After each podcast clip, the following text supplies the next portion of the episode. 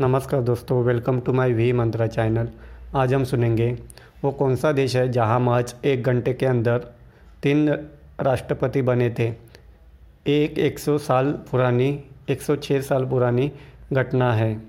इतिहास में ऐसी कई घटनाएँ घटी हैं, जिनके बारे में जानकर बड़ा ही आश्चर्य होता है।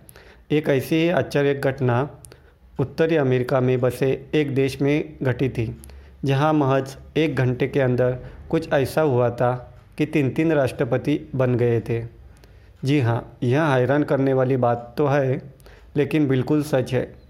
इस देश को दुनिया का चौदहवा सबसे बड़ा राष्ट्र माना जाता है। साथ ही इसे दुनिया के सबसे खूबसूरत देशों में से एक भी माना जाती है। आइए जानते हैं आखिर कौन सा वो देश है जहाँ एक दिन एक ही दिन में घटी घटना ने हमेशा हमेशा के लिए इतिहास में अपना नाम दर्ज किया था। इस देश का नाम है मेक्सिको। घटना आज से 106 साल पहले की है, यानी 1913 की। 19 फरवरी का दिन था जब राष्ट्रपति थे फ्रांसिस्को आई मैडेरो। उनके राष्ट्रपति पद से हटने के एक घंटे के अंदर ही पेड्रो लस्कुरिन राष्ट्रपति बने।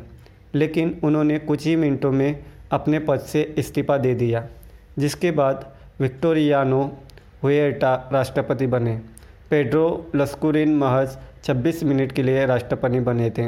यह एक विश्व रिकॉर्ड है। Thank you.